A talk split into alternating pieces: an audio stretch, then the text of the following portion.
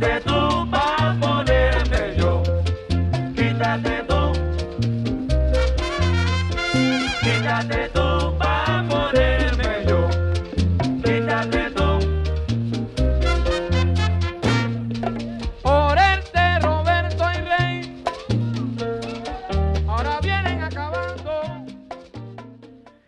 Bienvenidos a Radio Menea. My name is Vero Bayetti Flores And I'm Miriam Zoila Perez, and we are two Latinx friends. with wildly different music tastes. And each week we bring you music from the Latinx artists that we love. And this week we're really excited to bring you an episode that is a little bit of uh, Latinx music history. This one's going to be all about the legacy of Fania.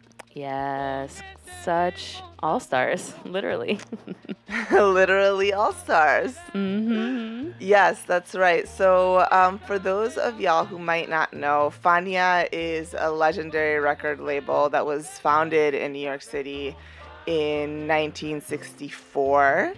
And so, we're going to spend most of our time today talking about artists um, that came up through that label and sort of the ways that they shaped music both in the United States and across Latin America. Um, yeah, I mean, I think salsa is definitely at the Venn diagram of things that you and I love. Um, and it also is just a huge influence on so much of the music that we listen to, even that um, where you might not even realize kind of the ways in which it's it's infiltrated and it's influenced. Totally. Well, that's a really good segue because it's including this song, right? This song is by the Fania. All Stars, right? Which is a a collection of the record label's um, biggest stars at the time, right? And the song is called Quítate tú. Quítate tú.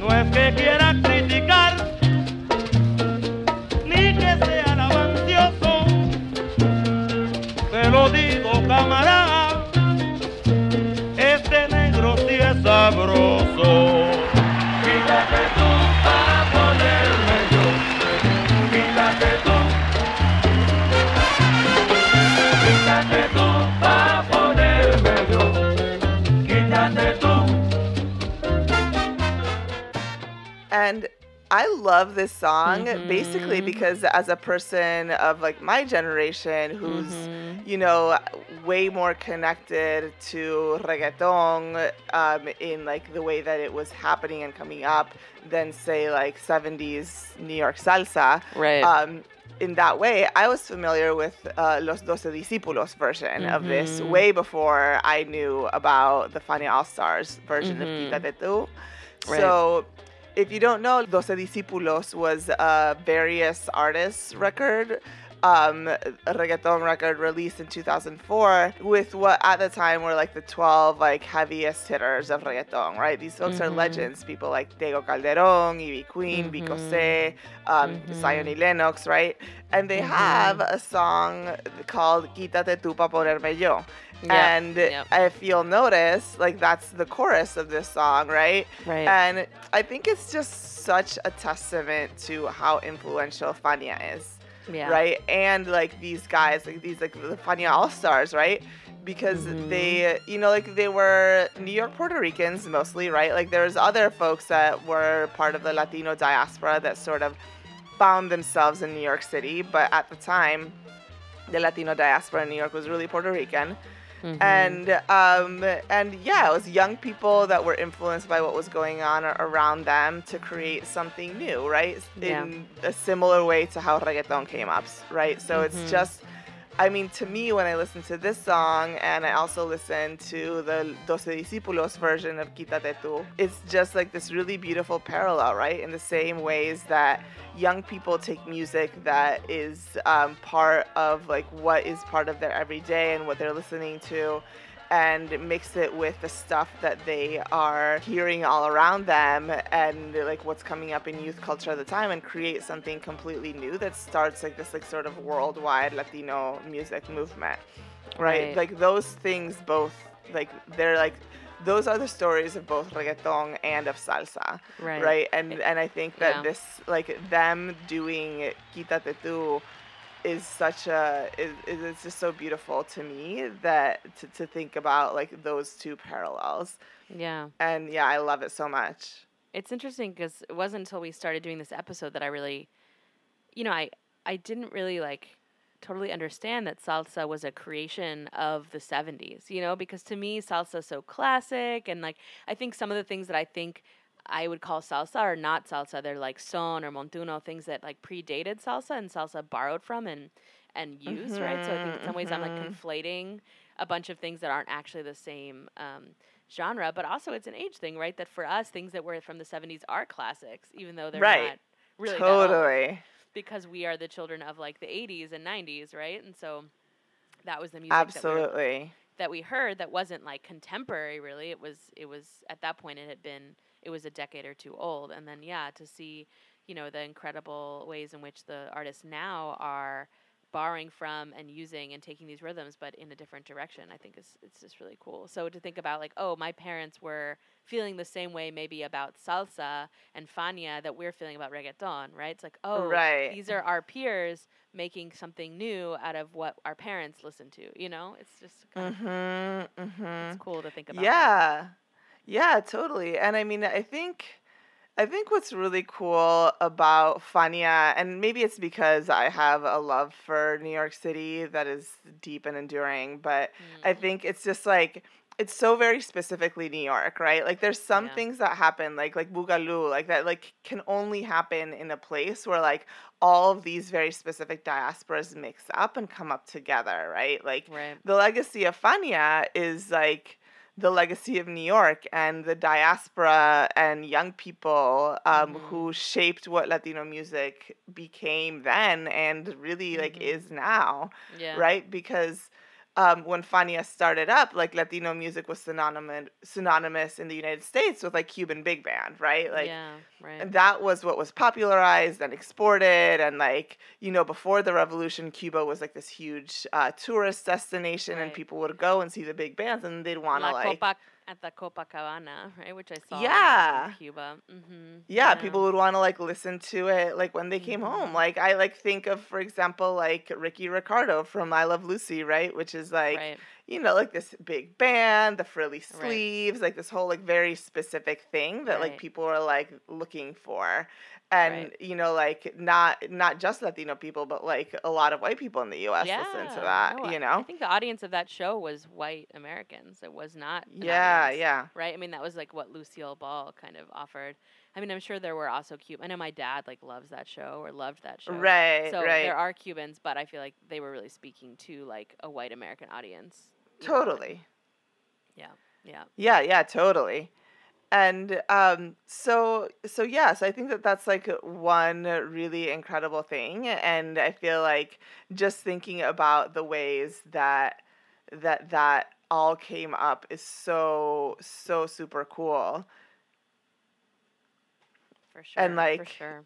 Yeah, and basically, so they took like Cuban music, right? Like this is like a bunch of Puerto Ricans, like who like were familiar with Cuban music And because that was like po- too. yeah, some Dominicans, like there's like also like yeah ruben blades is panamanian like Right. later on like later on celia came in she's cuban right like Right. but like they like sort of like took what was like around them as like this is like the music that our parents listened to this is the music we grew up with um and they changed the arrangements a little bit by like incorporating what was around them right like a little rock and roll like definitely like some r&b right like these folks were mostly living like some in the Bronx, a lot in East Harlem, which is in Mhm. Spanish Harlem, also known as Spanish Harlem. You know, like right next Mhm. to Harlem, right? Like regular Harlem, which is Mhm. like like a has Black like Harlem. yeah, black Harlem, like historically, not that like Latinx people weren't black, and a lot of people yeah. who were part of this were, but like Yep. you know, like that has like Harlem has such a huge part in like American black culture, yeah. right? Um, like Yep. it's where it's where so much of it was happening, and so Mhm. like being literally neighbors has so much to do with even with like how all of this came up and then they and they called it Yeah. salsa right Right. and so like a, a label that started in the 60s with like one Puerto Rican dude and one like Italian dude, Italian American dude who like put up all Mhm. the money basically. Right. Um like became so huge and like by the 70s they were on top of the world, right? Like playing Yankee Stadium, like playing like huge numbers um across the world, right? Right. Like Right. in yeah yeah so Yeah. it's it's completely wild how like that's that's how that happens and Right. and it, we're, it's like how, it's things that we still see happening today Yeah. right like groups of kids who are like this is this is the music that we want to make like this is the, the music that speaks to us and ends up speaking to so many more Yeah. Let's get into the next song and then we can keep talking. There's so Yeah, much more yeah. to share about Fania. So this is my pick. Um, this song is by Ruben Blades, the uh, Panamanian guy we were talking about, who's one of the founders, and this song is called Pedro Navaja.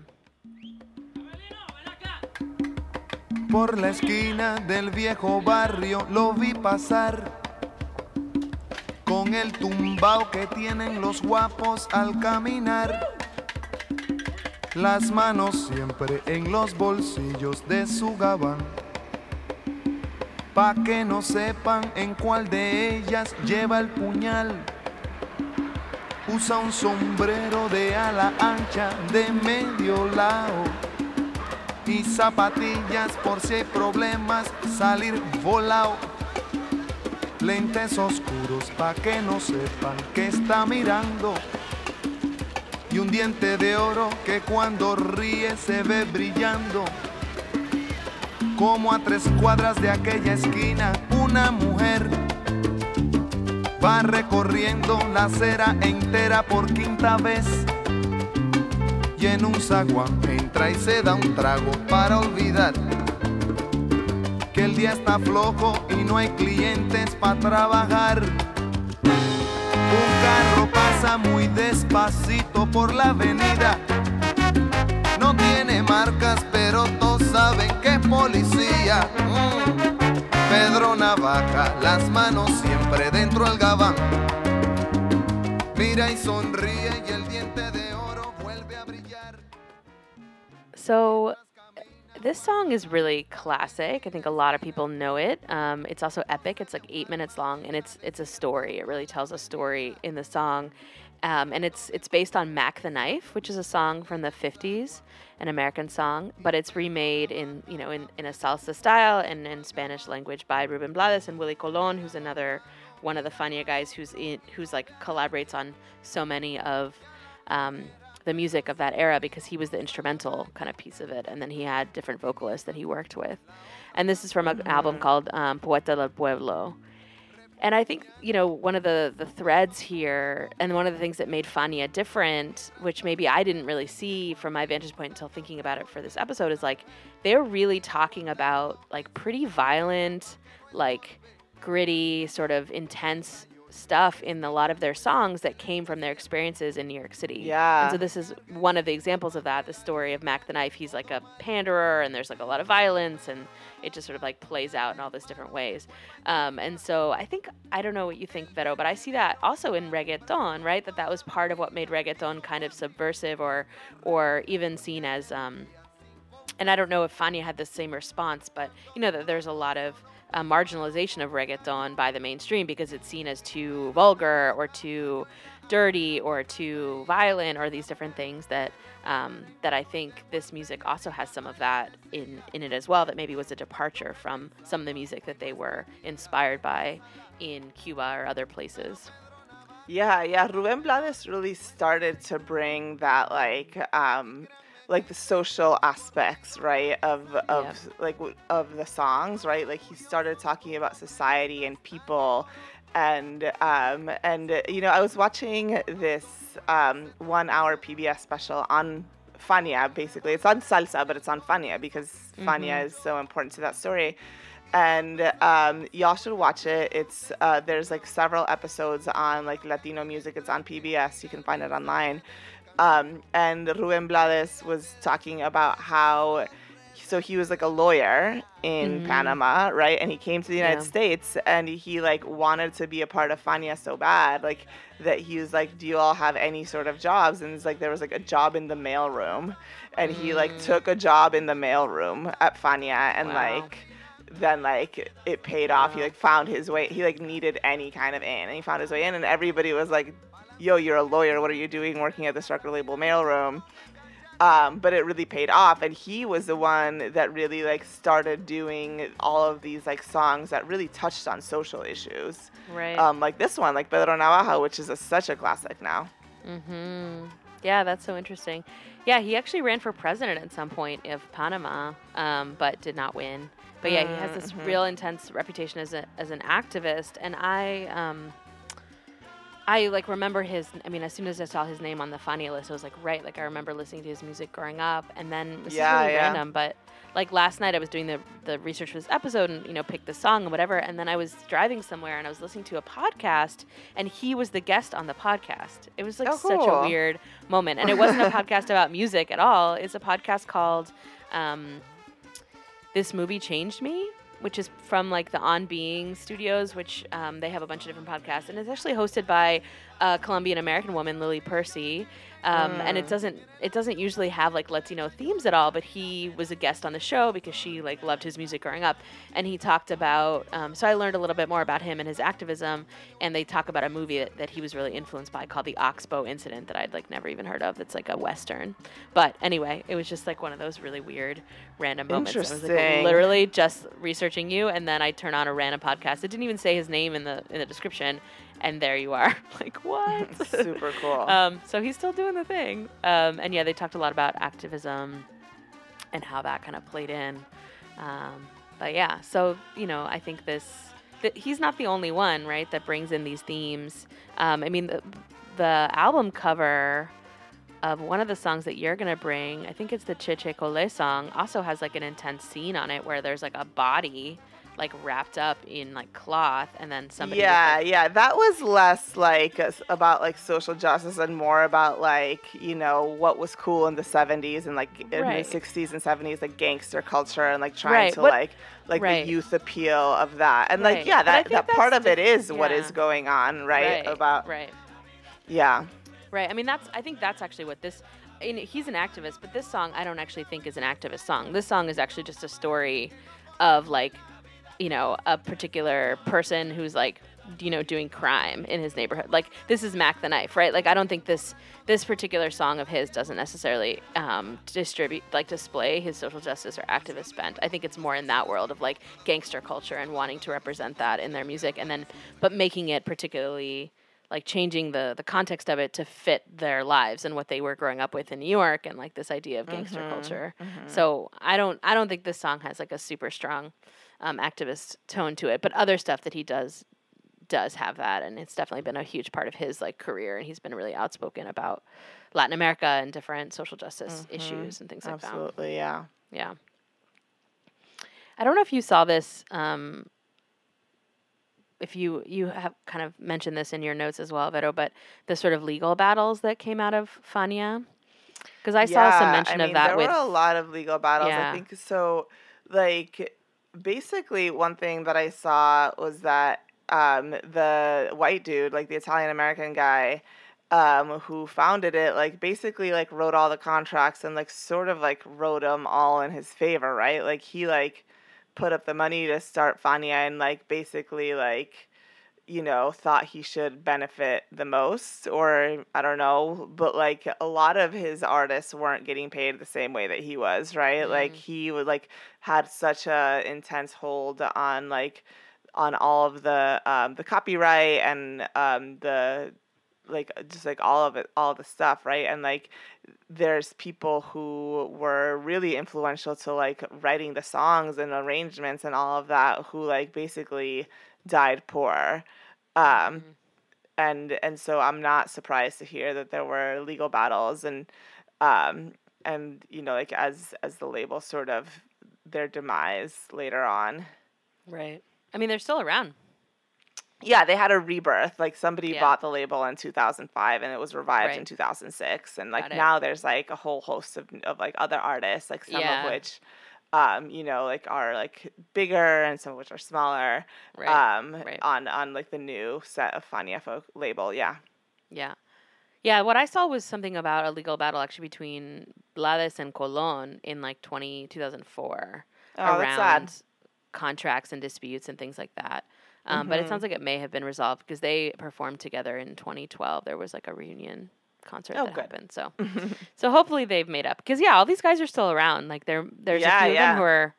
Um, I think Pacheco maybe is in his 80s, but everybody else is like still around, still doing their thing. So I Yeah, mean, not everybody. totally. Obviously, Celia is not around, but some of right, these and original not guys. all of them like Hector Lavoe, right? But like a lot of them are. Yeah, it's like Mhm. they Yeah. they're not that old. They're like old, but like Yeah.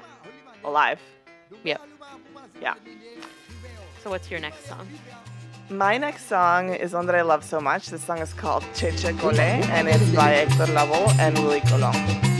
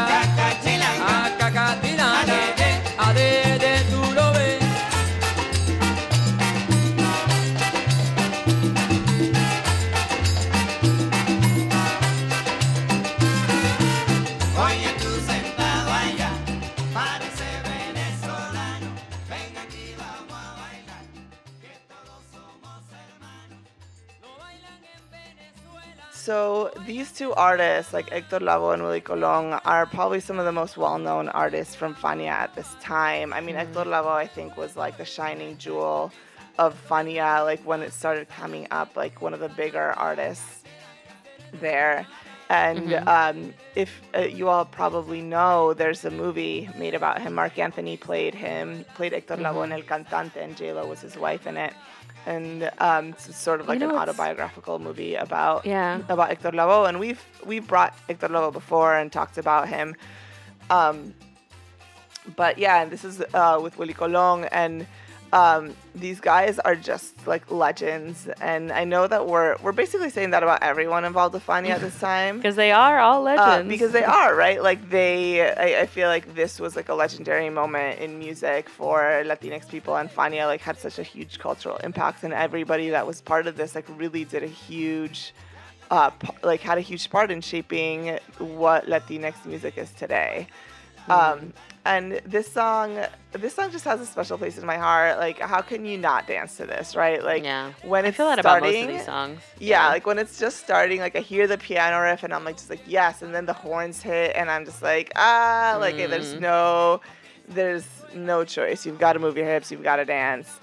And um, another thing that and what I love about this song really is that it's basically a song Af- like honoring the African roots of Latin American dances, Mm. right? Like it's talking about like vamos todos a bailar el estilo africano, and it names like bomba, it names baquiné, and it says you know like lo bailan en Venezuela, lo bailan en Panamá, este ritmo es africano y donde sea va a acabar. So it's like Mm. really um, not afraid to show homage to the fact that like Right. so many of like our cultural traditions in Latin America are the legacy of people who were brought here and kidnapped uh, from Africa and enslaved and. Yeah. whose like musical legacy lives on in all of our Right. music through our drums and Yeah. through our dances and all of Yeah. that stuff.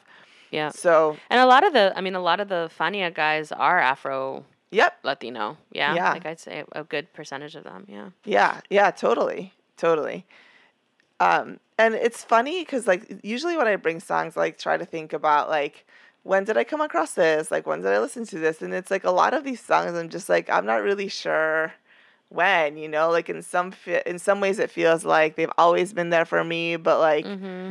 um just like in the air, right? Like my parents, I've talked about this before, weren't like big like music listeners really. Um so it's just like what I picked up around or like you know, like definitely at the very least like when I was like 18 and 19 and going to salsa clubs, you know, very regularly. Um these were starting to like at the very least then they were definitely coming into Right. uh, my radar and you know probably before because these are just like a- again like these folks were huge um globally right and um they were like like i said like in new york city they sold out yankee stadium like they uh, played for like 80,000 people in what was then known as Zaire. Now it's the Democratic Republic of Congo. But like they were like all across Latin America. Um, so their music is really huge in it like was really huge globally and also like they didn't really make a dent in the United States, right? So while they were Right. selling out stadiums in uh, in Asia and Africa and and uh, Europe and Latin America, like the U.S. would like not really pay attention, right? Like they like tried to have like this movie or documentary, and it like didn't really make a stir in the United States, and it just sort of reminds me of the ways that Latino music in the U.S. is still consumed, right? Like Right, whereas just right. like there are these artists that are like global phenomenons, and if you ask like your average listener in the United States, like they won't know who they are. Right, like people like even like people like J Balvin, right, who's like has huge hits across the globe and like is doing all these world tours, and like most people in the United States like are just like unwilling to listen to any Right. music that's not in English. But I mean, the reggaetoneros now are selling out everywhere. Like I'm gonna get to see this fall. I'm gonna see Balvin and Ozuna in Greensboro, North Carolina. Like so, Yeah. and like I'm I'm sure it will probably be close to sold out. So I think that's shifting a little bit. I think what I happened. mean, yes, and because of- those are probably going to be mostly Latinos there. Yeah, I, right. I think the difference is immigration. Yeah, I mean, I think the Right. difference is, I mean, Fania was happening in the 70s, right? And there were particular, there had been particular waves of immigration leading up to the 70s, but the 80s and 90s was the huge wave of immigration from Central, like Mexico and Central America. And I Right. think that that's who's in Greensboro, you know, that's, and those folks Mm-hmm. were not there when Fania was doing their thing. So I'm sure Fania was doing well in like Miami and New York and maybe in Right, LA or something, right. but not yeah, not in Greensboro, North Carolina. You know, so I think that's um, you're right. It's still like within the like Latino community mostly. Um, I don't Right, think it's necessarily like crossed over. Which like I'm I don't know. I think I'm Yeah, okay whatever. I like, I'm it's fine. I feel fine. like I'm t- I like I don't I'm tired of waiting Yeah. for that. You know, like I don't give I a don't- shit. yeah, Like this and thing I can be for us, right? Like yeah, right. And I worry that it would change things in a way that like I wouldn't be happy with. You know, like when ugh, yeah, like when Prince Royce, you know, when Prince Royce was, yeah, Shaki or Prince Royce was opening for Ariana Grande, you know, and doing like these like not what I didn't think were very good like English crossovers. So you know, Yeah. like, I don't, I'm good. Like it's fine. Yeah, it's Um, fine. Yeah, but that point you're making about like where are you listening to music, I think is a impor- important one. And like for me, you know, in some ways, I'm kind of grateful that I grew up like we had Discmans and stuff, but it wasn't as there wasn't as much technology that like kind of allowed me to create my own world um, musically. And so I had, was like listening to the stuff my dad was playing on the car stereo, you know, and I'm kind of grateful for that, I think, because I I wasn't into it then, you know, and I don't know that it would have been Yeah. able to influence me or reach me if I had been just like I've got my headphones on, I'm listening to whatever you know my friends are listening to. So Right, um, so right. yeah, it's it's really I mean it's really my parents were just so immersed in music as part of their own experience in the Mm-hmm. diaspora, and so this is definitely I don't remember like when, but I'm like I know these songs, you know, like these songs. are Yeah, so yeah, classic. So, exactly. All right, what's next? yeah, so we've got um, I've got a song by Celia Cruz and Willie Colon called "Apaga la Luz." Apaga la luz, que quiero rezar para ver si tú puedes trabajar y puedes traer a la mesa el pan al anochecer. El infortunio de aquellos que sufren, trabaja, trabaja y trabaja y no ven el fruto por enfermedad o estado social por su valor, su raza o su religión. Apaga la luz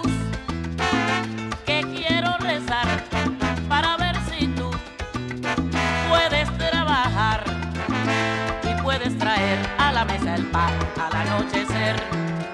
A esos que la vida nunca ha sonreído, que luchan y luchan y luchan sin nada lograr. Bienaventurados serán porque han conseguido la fe y la fortuna que no tienen otros. Apaga la luz que quiero rezar por nosotros. Apaga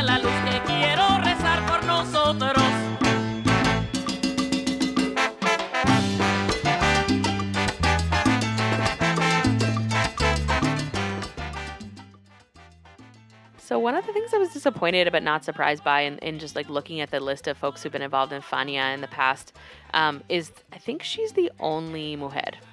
Like I literally didn't see one other name of someone that I think is a woman. So it was like 100% like all men involved in Fania, which I like know shouldn't be surprising, but it's still really disappointing to me that it was that. I mean, we're literally talking about like 20 to 30 people across time who were involved in this particular world of music and literally she's like the only woman like that's just wild Yeah, yeah, and also like Celia was brought on.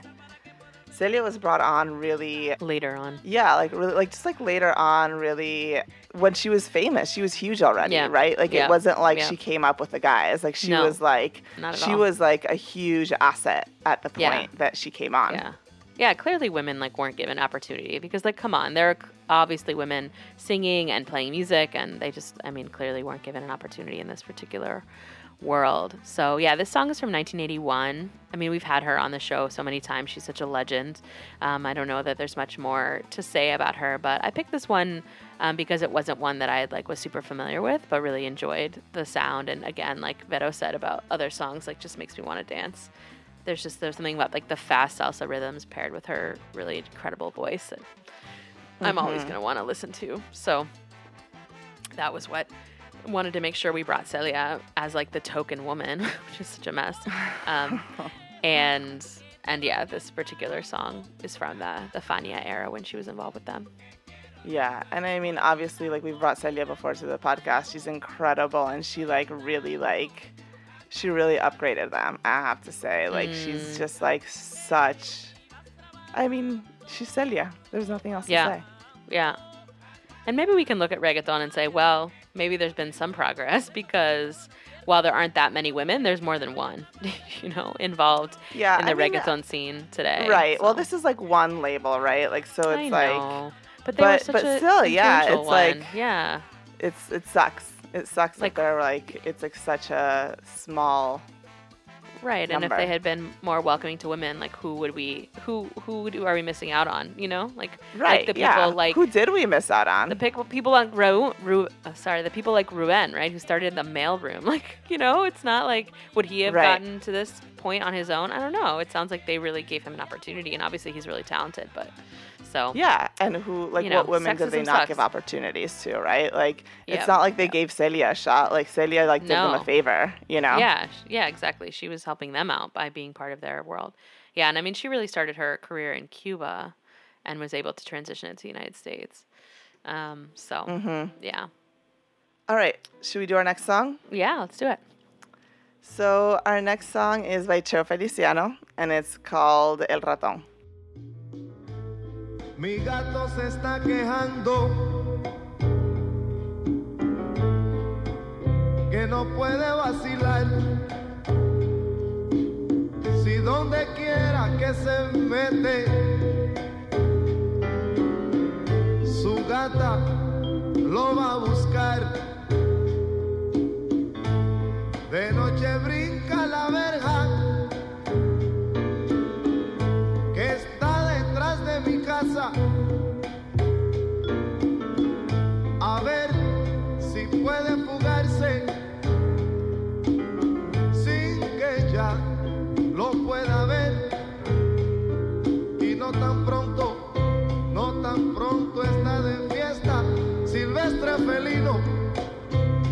que echar a correr.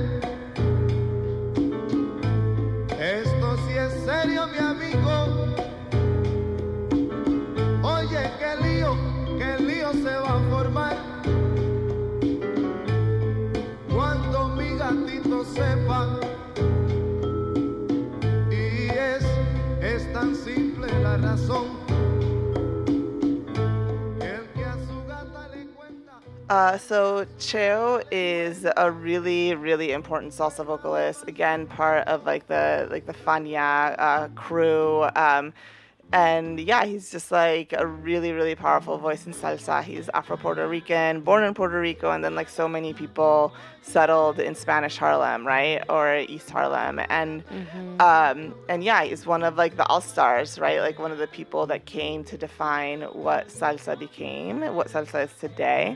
Um, and this song, I think, is just a classic, and it's just about a like a gato that's trying to run around, but his gata's got like a tight strings on him, you know, like he's, like, trying to run around on like. his Yeah, on and his his girl, wife. but he's like, Yeah. it's solo un ratón, but the gato's like, Nabu, I got my eye on you, you're so No. trifling. Mhm. right, right, right. I mean, I you could definitely see that theme in lots of reggaeton today, right? like that's, well, you can the see that theme in con- lots of music in general. I know, I know, but I'm saying the themes have continued, right? The themes stay, stay classic. Yeah, yeah. And I mean, I think I, I just like I keep thinking about how influential like this scene and New York um, really was in the shaping of of like of these rhythms, right? Of like what you hear like in this song. And like even like thinking about like Boogaloo, which is not what Fania was doing, but like what sort of came before Fania, and then they're like, okay, like there's a way to do like a sound that's like you know both New York and also that talks about like what are that's about what we what we've been listening to as kids, like what Latinos have been listening to, like where Boogaloo is like a mix of R&B and Latin rhythms, and like Cardi's "I Like It" samples, like this iconic Boogaloo by Pete Rodriguez, right? So like um, I just keep thinking of like New York and how like young diasporic people in New York, like Cheo, were inspired by what was around them, and um, and what and like what were like and also like their history and like their like diasporic culture to create something totally new and now it's like this kind of stuff is you know we could we like i can't imagine latino music without it Mm-mm. No way. No way. I know it's wild to think that it could have not happened if it hadn't been for these places that that created this mix of folks. and- yeah yeah that's the you know? thing is that like people sometimes like history seems inevitable but like when you Yeah. like look at it it's just like a lot of coincidences a lot of choices that people make a lot of like you know like um really small things that add up Mhm. Mhm. Some might say it's like fate.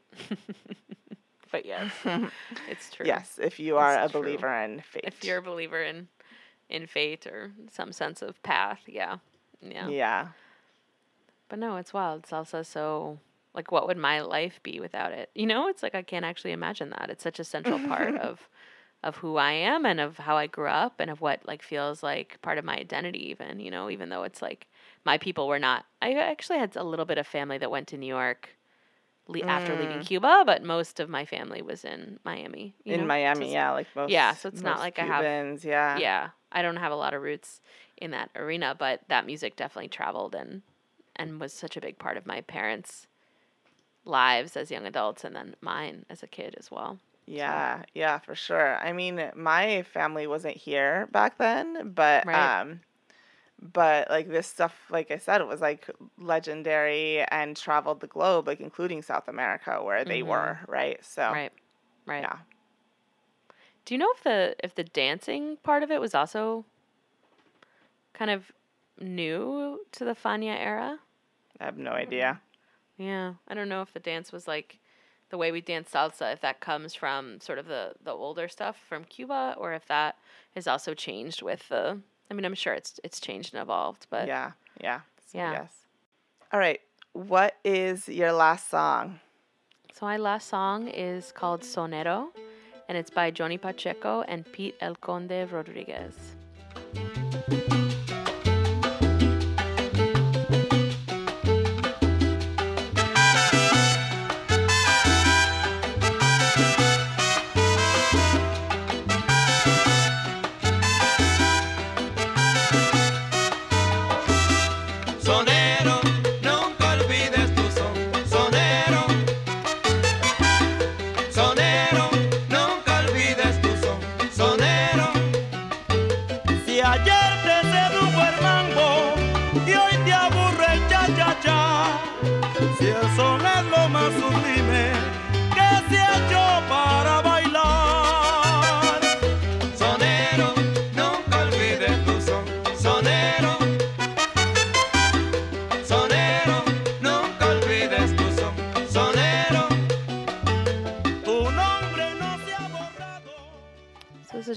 Those that I was list, you know, listening to different songs from this era by these folks, and it was like this is just sounds so classic to me, um, and I immediately loved it within like the first few seconds of listening to it. Um, we've talked about Johnny Pacheco a little bit. He's the one of the creators of Fania, um, along with uh, Jerry Masucci, the Italian guy that we've been referencing. And Johnny Pacheco's Dominican and just like a total legend, a total legend. Um, and he collaborated a lot with Pete Rodriguez, who's a Puerto Rican um, singer, also Afro Puerto Rican. Um, and they released like tons of albums together, the two of them, as a collaboration. And this song is from 1971. So I Yeah. know- yeah. Go ahead. Yeah, like when Johnny Pacheco got started, he was like a band leader, like of Cuban music, right? Which like we talked Mhm. about was like the music that was, um, that was the Latino music that was available in the United Popular States at the time. Yeah. Yeah. popular at the time, and he is credited with coining the term salsa. Mm, that's so interesting. Yeah. I would love to know the story of that. Like what, yeah, where that word came from. yeah, yeah. It's like not even a word that I think about someone inventing, you know, because it just seems so instrumental, you know. But yeah, I guess all of these things evolve at some point. And yeah, son, you know, I don't know if that's the what the sonero is referencing, but son is one of the sort of Cuban um, genres that predates salsa and that that they were influenced by in creating this music. Is there anything else we want to say about Fania? Yeah, I mean, Okay. I would just recommend that y'all like do some reading. There's a podcast that has it's called La Hora Faniática, which is Oh, like wow. um, which is like all about Fania. And like I said, there's this PBS documentary that's like one of the capítulos is all about Fania. So this stuff is super classic, super important to the way that music, Latino music in the United States, like developed and came up and affected like and how people in the Latino diaspora shape what Latino music is even in Latin America right? So it's a super important stuff. I'm really glad that we're finally able to um, dedicate an episode to this. So please learn more this is just like such a tiny tip of Mhm. a huge huge iceberg Yeah, exactly. We're just sharing what we what we know from what we've learned and what we've researched, but there's so much more depth and hopefully you've enjoyed our sort of somewhat deep but still very superficial dive into some of the folks Mhm. that that made up Fania and some of the amazing music coming out of this this particular moment. yeah, We'll put a link in the show notes to some of the things that we referenced, like the PBS documentary and the podcast and things if you want to check out more about Fania. All right, y'all. Thank you so, so much for listening. And we've been talking about this for the last couple episodes. So I want you to know that we finally know that we're going to launch our merch store next week. And we're so, so excited about it. We've been like shooting the photos and like designing the things and working with distributors and like all these different things. And it's been so much work, but we're so excited to finally bring it to you next week. Yes, so please check out. You'll find it on. There's going to be a tienda. There's a tienda tab on our website. Um, you can find it on Instagram. If you're like super thirsty and really want to be one of the first to hear about it, um, you can join our newsletter, which I'll put a link in the show notes to. And we even might have a little special discount code for our newsletter subscribers. So that's a good reason to join if you haven't already. Um, and yeah, we're, I've just been I've been rocking my pin from the store like for a week or two, and I've already like sold three of them to friends because they were so excited about it. So Cute. y'all are gonna love it. I think. I, can I feel hope it. so. Yeah. So, Um, but yeah, stay tuned for that and um, check us out every Friday. We'll be taking a, a brief kind of hiatus in August and part of September, but we'll probably be putting up some old content um, for y'all who are not caught up to check out while we are on a little bit of vacay. Yes, we are going to take a little break soon, much needed. Yep.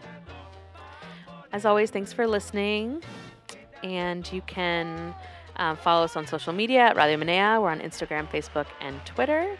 And check out all of the information about these songs and videos and anything else we mentioned in our show notes on radiomenea.com. Thank you. Ciao. Bye.